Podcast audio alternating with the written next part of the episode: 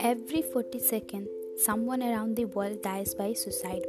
The US Centers for Disease Control cites suicide as the second leading cause of death among individuals aged 15 to 34, right after unintentional injuries like car crashes. And it's a major cause of death among the elderly as well. In fact, for everyone that dies by suicide, there are over 20 others that have attempted suicide.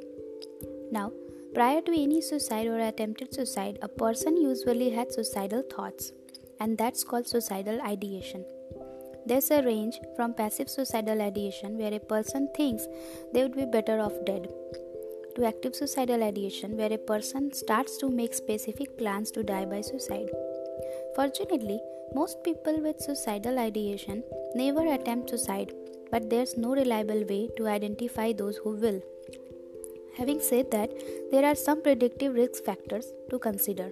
To identify individuals at higher risk of completing suicide, there is a risk assessment scale which can be remembered with the acronym SAD persons.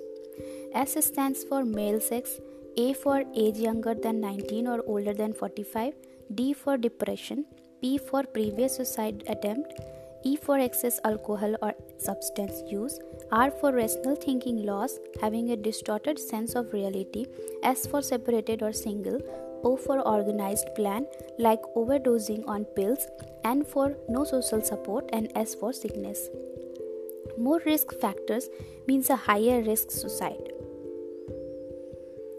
There's a few mental health conditions that can increase the risk of suicide, in particular clinical depression and alcohol or substance addiction.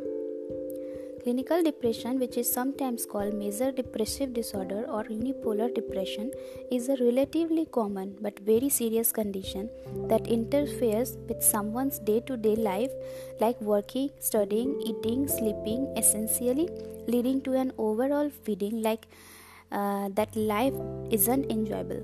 Sometimes this feeling is so intense that a person loses hope or meaning in life or starts believing that the world would be a better place without them. In alcohol or substance addiction, individuals tend to be more impulsive, taking risks they normally wouldn't take, like driving recklessly.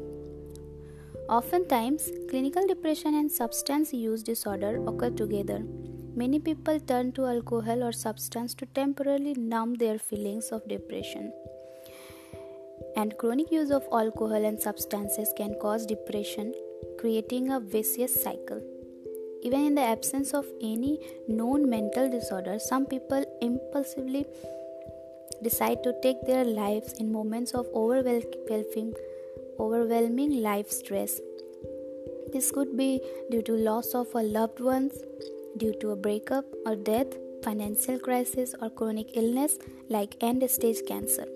Suicide more frequently often vulnerable and stigmatized groups like prisoners, refugees, and LGBTQ plus individuals. Due to various social pressure, some individuals within these groups can feel socially disconnected and lonely. Addressing suicidal thought is hard for those feeling suicidal as well as for those trying to help. It can take a large emotional toll on partners as well as children living with a person who had suicidal thoughts, as well as for those dealing with the loss of loved ones who has died by suicide.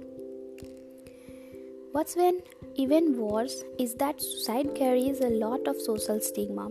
Love and support from friends and family helps tremendously, and having a strong social support network has been proven to lead to better outcomes. The good news is that suicide is preventable. This can be done by identifying those at risk and offering counseling and therapy, as well as adequate follow up care for those who have attempted suicide. In addition, establishing 24 7 suicide prevention lifelines that are free and confidential for people in distress can make a huge impact. If you or someone you know is thinking about suicide, please know that there's always hope and seek help right away. either in an emergency room or by calling a suicide prevention lifeline.